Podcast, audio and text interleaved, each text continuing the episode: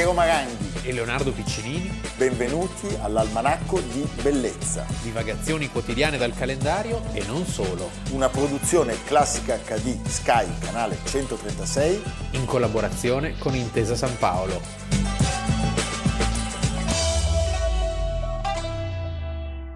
Almanacco di Bellezza 29 ottobre. Allora, permettimi innanzitutto di fare gli auguri a Giulia.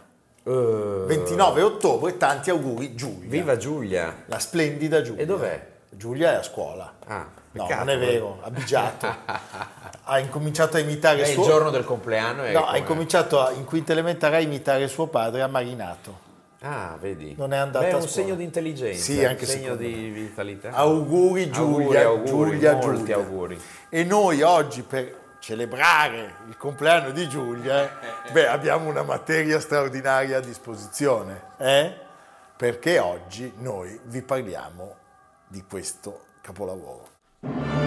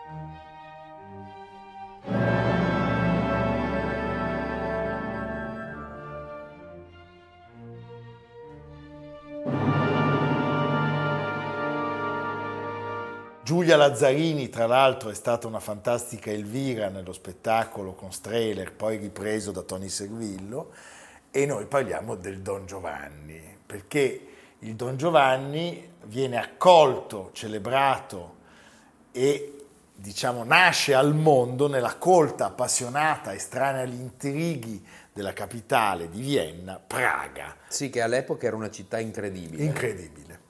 E Mozart aveva avuto molto successo a Praga già con le nozze Già di con le Figaro. nozze di Figaro, molto più che a Vienna. E lui ha una lunga frequentazione di Praga, all'inizio è ospite del conte Thun Hohenstein e scriverà anche una sinfonia che porta il nome di Praga. Che Dire- posso dirti? Sì. È una sinfonia di una bellezza, in tre movimenti tra l'altro, quindi Sì. c'è anche questa, que- diciamo, questa particolarità a questo portale iniziale quando inizia il primo tema e poi il secondo del primo movimento, siamo veramente nella musica degli dei. E quindi il direttore del teatro, un italiano dalla biografia abbastanza ancora misteriosa, Pasquale Bondini, pensa, teatro di, teatro di Praga, il teatro degli Stati Generali, che ancora oggi esiste, il Stavosche di Vadlo si chiama in, eh, in ceco, era stato inaugurato nel 1781, quindi era un teatro novissimo, novissimo.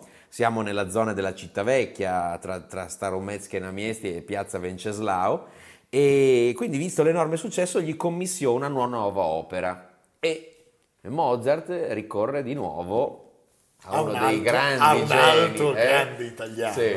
eh? Lorenzo da Ponte, nato conegliano e poi convertito, nato a Ceneda, l'attuale Vittorio Veneto, l'attuale Vittorio Veneto, e insieme finito in America. finito in America, no vabbè, ma una, Una vita, storia, eh? una vita incredibile, finito in America passando per Londra e Dresda e ancora, quante, quante città, Gorizia, Trieste, Che scriveva libretti su libretti. a tutti, però con Mozart Beh. inarrivabili per qualità, la famosa trilogia, il Don Giovanni è la seconda eh, delle, delle tre sorelle nate da questo incontro straordinario, la prima Le nozze di Figaro e l'ultima Il così fan tutte, la scuola degli amanti. Beh, cosa vogliamo dire? L'amore come ha detto giustamente Leonardo, era scoppiato nel 1786 quando una compagnia italiana aveva rappresentato appunto le nozze di Figaro e il successo era stato assai maggiore di quello che l'opera aveva goduto pochi mesi prima nella capitale un po' più bacchettona, Vienna. A Vienna, soprattutto a Vienna, bisognava stare attenti alla mandibola dell'imperatore. Perché se la spostava male... Perché se dire... sbadigliava era, era un segno che uno dice, vabbè, uno, Ma c'era uno stato lo sbadiglio. Uno sbadiglio può capitare. invece no? nelle nozze- Se tu sbadigli molto vistosamente, questo è un segno di disapprovazione. Mentre a Praga, lo dice lo stesso Mozart, eh, non si cantava che il Figaro, non si parlava che del Figaro, tant'è che proprio Mozart rende omaggio al Figaro nel Don Giovanni, noi sappiamo che nella parte finale, quando ci sono i suonatori in scena, si sente il farfallone amoroso, il ritornello del, del farfallone amoroso e Leporello dice questa poi La conosco purtroppo. che poi puoi capire perché doppiano pure troppo o purtroppo. Capisci? Geniali sempre. Eh, l'ambiguità. L'ambiguità. Allora, di che cosa possiamo dire? Mille, ci sono mille mh, così, leggende su questa... C'era Casanova? Anche questo non è sicuro. Sappiamo che nell'esecuzione, durante il periodo della- del Don Giovanni, Mozart era ospite della cantante Josefina Duchkova e una notte di ottobre del 1787, quindi subito prima dell'esecuzione, avrebbe composto a poche ore dallo spettacolo, mentre eh, i coristi eh, aspettavano i requieti, l'ouverture. Quindi E, e devo dirti un altro colpo di genio perché a mio modo di vedere l'ouverture del Don Giovanni è una delle più belle, se non la più bella ouverture della storia della musica per come riesce a tenere con sé e in sé tutti i temi e i caratteri dell'opera, tant'è che poi il tema dell'ouverture è quello che torna nei momenti più drammatici di questo straordinario capolavoro. I giornali dell'epoca, il Prager Oberpostamtzeitung, commentò: Intenditori e musicisti affermano che a Praga non si era mai sentito nulla di simile. Diresse il signor Mozart in persona e quando apparve in orchestra fu salutato con un triplice evviva. Meraviglioso. Beh, per farvi capire lo spirito di quel momento, ci facciamo aiutare dal nostro adorato Giampiero Iudica, che proprio racconta quel periodo straordinario, il periodo del rapporto con Mozart e con gli altri compositori che chiedevano i suoi servigi, Salieri, Martini Soler e ancora. Prego. Prima delle nozze, Mozart rimaneva un compositore sconosciuto e oscuro. L'opera piacque generalmente e fu tenuta dal sovrano e vari intendenti come sublime, quasi divina. Martini, Mozart e Salieri vennero tutti e tre in una volta a chiedermi un dramma e concepivi facilmente che l'immensità del genio di Mozart domandava un soggetto esteso, multiforme, sublime. Scelsi per lui il Don Giovanni, che gli piacque infinitamente. Dissi all'imperatore, scriverò per Mozart la notte e farò conto di leggere l'inferno di Dante. Scriverò per Mattini la mattina e mi parrà di studiare il Petrarca. E il pomeriggio per Salieri e sarà il mio tasso. E quando tornai a casa mi misi al tavolino e rimasi lì 12 ore continue con una bottiglietta di tocaia alla destra, un calamaio al centro e una scatola di tabacco di Siviglia alla sinistra. Per dirigere gli attori rimasi otto giorni a Praga, dove dovevasi rappresentare la prima volta del Don Giovanni. Questo soggetto eh, da Ponte lo aveva incontrato, lo aveva conosciuto, lo aveva rubato perché era andato in scena all'inizio dello stesso 1787 a Venezia in forma in prosa ed era stato un grande successo. Eh, che cosa possiamo dire di quest'opera? Beh, l'infinita fortuna delle singole arie è straordinaria perché dall'Acidare nella mano eh, al catalogo il Don Giovanni è tutta un'opera perfetta, meravigliosa. Trovo ci sia... Voglio una- fare il gentiluomo. solo l'inizio. Trovo ci sia una grande evoluzione rispetto al libretto delle nozze. A me è capitato recentemente di ascoltarli a brevissima distanza e tu eh, senti che eh, i due hanno fatto un ulteriore passo e lo hanno fatto insieme. Ecco, forse è giusto eh, oggi salutare uno dei grandi Don Giovanni della storia, che ha appena compiuto, 80 anni. E stiamo parlando di Ruggero Raimondi. simpaticissimo Ruggero Raimondi. Nel 1979 Joseph Losey eh, realizza questo, questo film del Don Giovanni, la musica di Mozart e l'architettura di Palladio. di Palladio, il libretto di Da Ponte, Lorin Masel che dirige Sì. e un cast, José Van Damme, Raimondi appunto e ancora la Berganza. eh? Bene, possiamo Di Raimondi vedere- si diceva bell'uomo, bella voce, buon cantante, ottimo attore. Stupendo, prego la regia.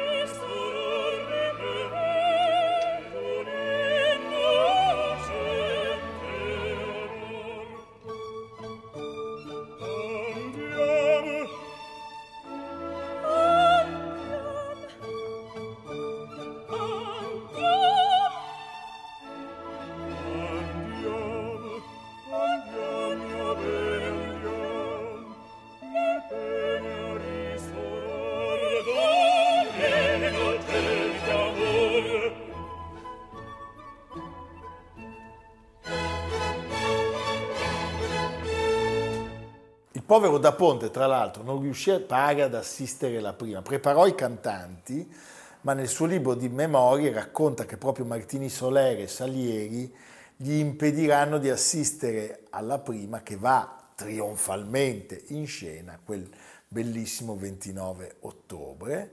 C'è sempre questa vicenda di Casanova, che non si sa se fosse... Casanova presente. nello stesso 1787 Casanova pubblica in francese Storia della mia fuga dalle prigioni della Repubblica Veneziana che si chiamano I Piombi. I piombi, certo. Eh, Casanova aveva accettato l'invito del conte Wallstein. E, e qui poi viene fuori un'altra figura straordinaria, perché la- forse la più amata da me, ma una delle più belle sonate di Beethoven, la Wallstein, è proprio dedicata a questo conte, nel castello di Dux. Sì, Era il bibliotecario. i Wallstein erano poi discendenti di Wallenstein, no? il grande generale, imprenditore, filibustiere. C'è un bellissimo da libro da. Golo, di Golo Mann. Che bel nome, Golo. Golo Mann. eh?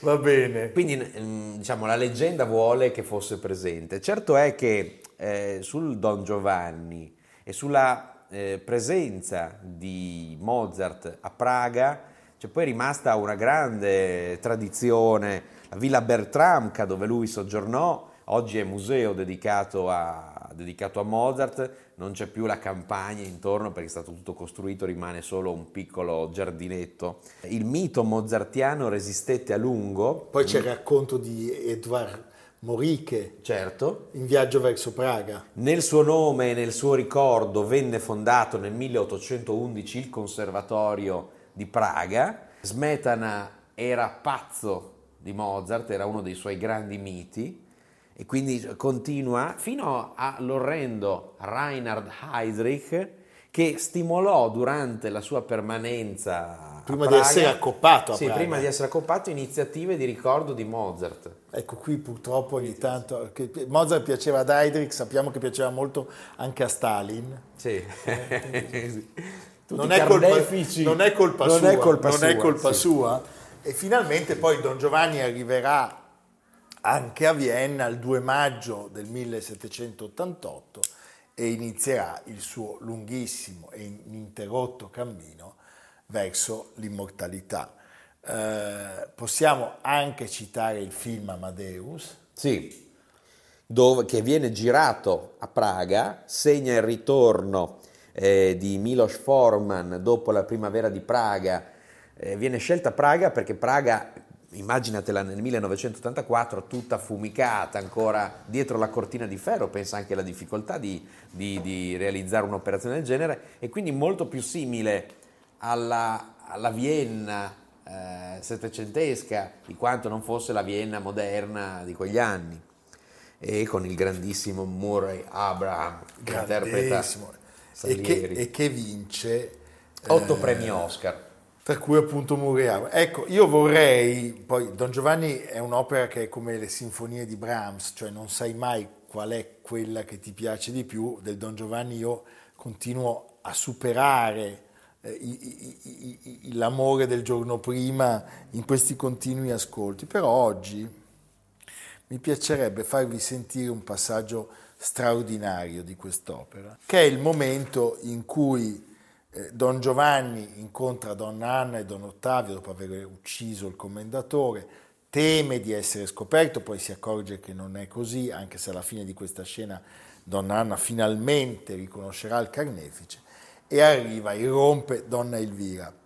Quello che riescono a fare Mozart da Ponte eh, in questo quartetto è davvero qualcosa di sublime, di inarrivabile. Eh, il momento dunque quella è pazzerella, dunque quegli è un traditore, infelice, mentitore. E poi incomincio a dubitare, è una cosa, musica, testo, parole che francamente non finiscono mai di riempire il cuore e l'animo di tutti noi. Prego la regia. Io di qua non farò via se non scopro questo affare.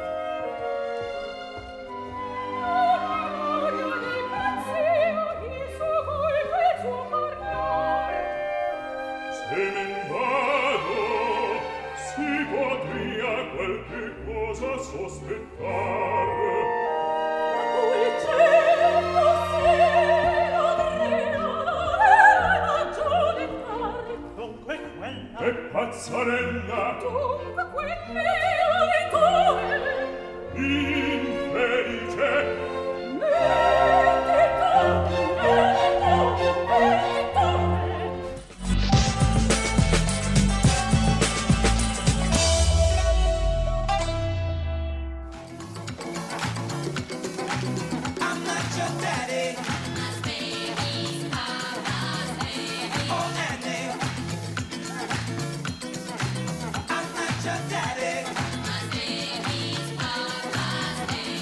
Oggi la nostra è una puntata musicale, siamo rientrati in studio con un passaggio da Top of the Pops, che è stata una trasmissione eh, musicale, televisiva, famosissima, di una fama pazzesca. Eh, parliamo dell'Inghilterra e soprattutto parliamo di una storia di musica e di una storiaccia eh, inglese. Perché? Perché eh, il programma inglese eh, nato nel 1982, Top of the Pops, aveva un protagonista, l'avete visto alla fine del video introduttivo. Stiamo parlando di Jimmy Savile. Jimmy Savile che era un idolo assoluto, sì. popolarissimo, icona per tre generazioni di Nato inglesi. a Leeds nel 1926, cavaliere dell'impero britannico. Col fatto. caschetto biondo, sì. viene fatto cavaliere, poi il suo caschetto diventa bianco. Una figura che non sarebbe sfigurata nel Settecento di Mozart con questa parrucca. È vero. Disc jockey, presentatore, era la punta di diamante della BBC e, eh, ed era conosciuto in tutta la Gran Bretagna per aver eh, condotto lo show Jimmy Fixit e per essere appunto stato il primo presentatore del programma musicale Top of the Pops. E fin qua lui conduce questo programma dal 64 all'84 e durante la sua vita è stato considerato, tra l'altro, qua mi viene in mente un altro personaggio, eh, Michael Jackson, cioè lui era considerato un filantropo e si stima che abbia donato negli anni quasi 40 milioni eh, di sterline in beneficenza, ricevendo per questo una serie di riconoscimenti importantissimi come Sì, quello Cavaliere appunto, dell'Impero Britannico, ricordato baronetto, sì, da- sì. da- dal nostro Leo, baronetto. E anche quello dell'Ordine di San Gregorio Magno. Ti piacerebbe avere Eh, essere cavaliere dell'Ordine di San Gregorio, molto, lo so, ci tieni, ma non è detto, potresti farcela. potrebbe sì, succedere, sì, sì. soprattutto per questi dischi dei gufi alle nostre spalle. Il 29 ottobre del 2011, all'età di 85 anni, Dieci anni fa, questo signore, per via di una polmonite, muore e vanno a rendere omaggio più di 4.000 persone alla sua salma, ma a un certo punto incominciano ad arrivare le ombre che poi diventano delle figure concrete, delle certezze. sembrano nere. solo veleni e invece... Perché nel dicembre del 2011 il più famoso programma di approfondimento giornalistico della BBC, Newsnight, aveva preparato uno speciale con un'inchiesta sulle abitudini sessuali Di Savile. di Savile. Il servizio non viene trasmesso perché lo blocca il direttore, con motivazioni che all'epoca Era dorato, cioè il suo ricordo era enorme. e all'epoca erano sembrate credibili, cioè lui dice tutto inconsistente, sia le accuse che le testimonianze sono assolutamente eh, campate per aria, ma Passa do- un anno, dopo un anno il direttore viene accusato di aver agito per non dare visibilità alle accuse, alle inchieste e i giornali stessi incominciano a incolpare la BBC di voler insabbiare la vicenda. Il 3 ottobre del 2012 esplode con una violenza incredibile il caso. L'emittente privata britannica ETV1 manda in onda un, un documentario che racconta la storia di cinque donne Cinque donne. Che Savile avrebbe violentato a partire dagli anni 70 nella sua Rolls Royce, nella sua roulotte. Sì, che usava come camerino Sì. della BBC. For more than 40 years, Sir Jimmy Savile was a show business friend of the establishment, a friend of the rich and famous, even of prime ministers and royalty. He was celebrated for his charity work and famed for his TV programs, most of them featuring children. But tonight, Exposure investigates allegations that away from the cameras, Sir Jimmy Savile was far from a genial eccentric. He stands accused of being a sexual predator, charged with at times preying on the very teenagers he invited to appear on his BBC TV shows. Jim didn't do kissing. He didn't do um, emotion or foreplay or anything. It was just basically what he wanted in and out, and that was it. He hadn't restrained himself just to my breast. He'd also had a good fumble around in my knickers. Looking back, I think, oh my God, he, he actually raped me. Now, for the first time, we explore the other side of Jimmy Savile. Cosa succede? Che durante la proiezione del documentario Tante persone si riconoscono e, e trovano il coraggio. e comincia a emergere un'infinita serie di casi analoghi, eh, minori, eh, È una storia pazzesca. coperto appunto dalla complicità della BBC che avrebbe permesso a, a Savile di farla franca per tanti anni. Cioè, sì, tanti sapevano, tanti sapevano, altri avevano coperto. Sì, sì, perché a quel punto molti riconoscono di essere sempre stati a conoscenza dei, dei- dei terribili eh, vizi di questo, di questo personaggio e di aver sempre taciuto. E in breve il filantropo diventa un mostro. Diventa un mostro. e- e- perché sembrerebbe che in quegli anni lui fosse un assoluto intoccabile. La storia del nostro mondo è piena di questi Sì, casi, sì. eh, perché eh, lui poi, tra l'altro, aveva questa cosa terribile di una crudeltà inaudita. Siccome faceva appunto molta filantropia, poteva avere accesso agli orfanatrofi, agli ospedali e eh, si pensa che proprio in queste situazioni lui abbia potuto approfittato adescare le proprie dei vittime. più deboli, dei, dei- dei ragazzini, dei malati, dei pazienti. C'è stata addirittura subito nel 2014, il 26 di giugno, l'atto pubblico del segretario di Stato per la Salute che si è scusato pubblicamente con eh, i pazienti maltrattati da Savile, eh, confermando che le accuse che più volte erano arrivate erano state ignorate dal sistema. Si, si conta che eh, le denunce, le accuse ammontino circa a 450 casi. Cioè parliamo di un abusatore, Di un mostro. mostro seriale che è andato avanti per più di 50 anni, dal 1955 al 2009, Approfittando della sua fama E della sua posizione, della sua sì, ricchezza. della complicità di, di- di chi lo copriva.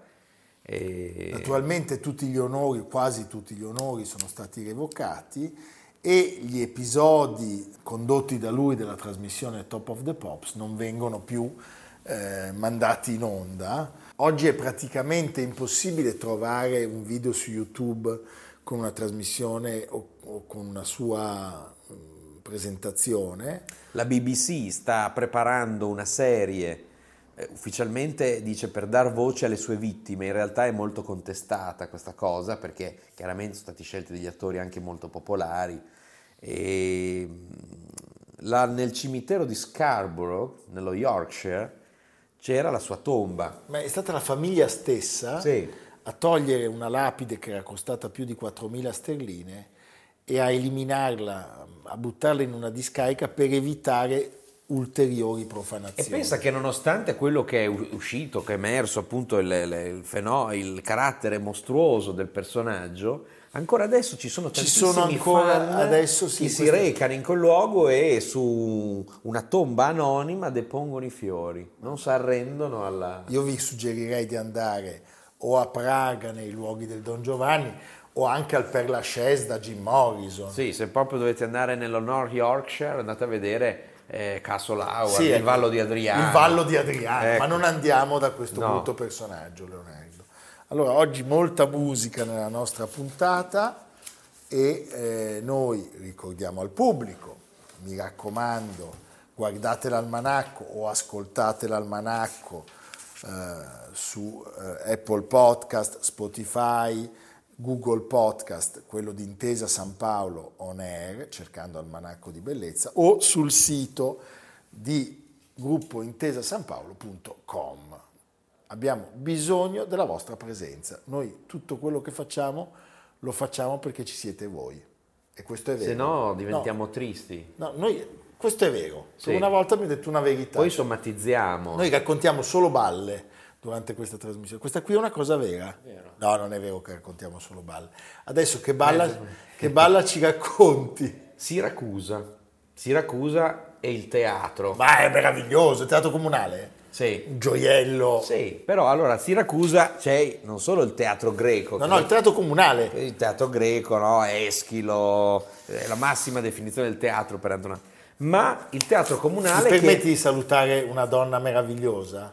Sì, Eh, ti permetto. Costanza Messina. Bene. Donna di una bellezza, di un fascino inarrivabile che mi ha portato per la prima volta in quel Dopo 50 anni riapre il Teatro Comunale di Siracusa, edificio gioiello della città, la cui storia è stata travagliata sin dalla posa della prima pietra nel 1872, perché vari architetti subentrarono fino all'architetto Giuseppe Damiani Almeida, che è l'autore del Politeama di Palermo. La cavalleria rusticana di Mascagni fu l'ultima opera rappresentata nel 1958, chiuderà definitivamente nel 1962, quindi e oggi eh, riapre, è una notizia bellissima. Beh, stupendo. Non so, non so poi è un luogo all'isola di. Ortigia, Eh, certo, no, vabbè. E poi possiamo anche andare a vedere l'orecchio di Dioniso, o Palazzo Bellomo, Caravaggio, la Santa Caravaggio, Lucia. la Santa Lucia.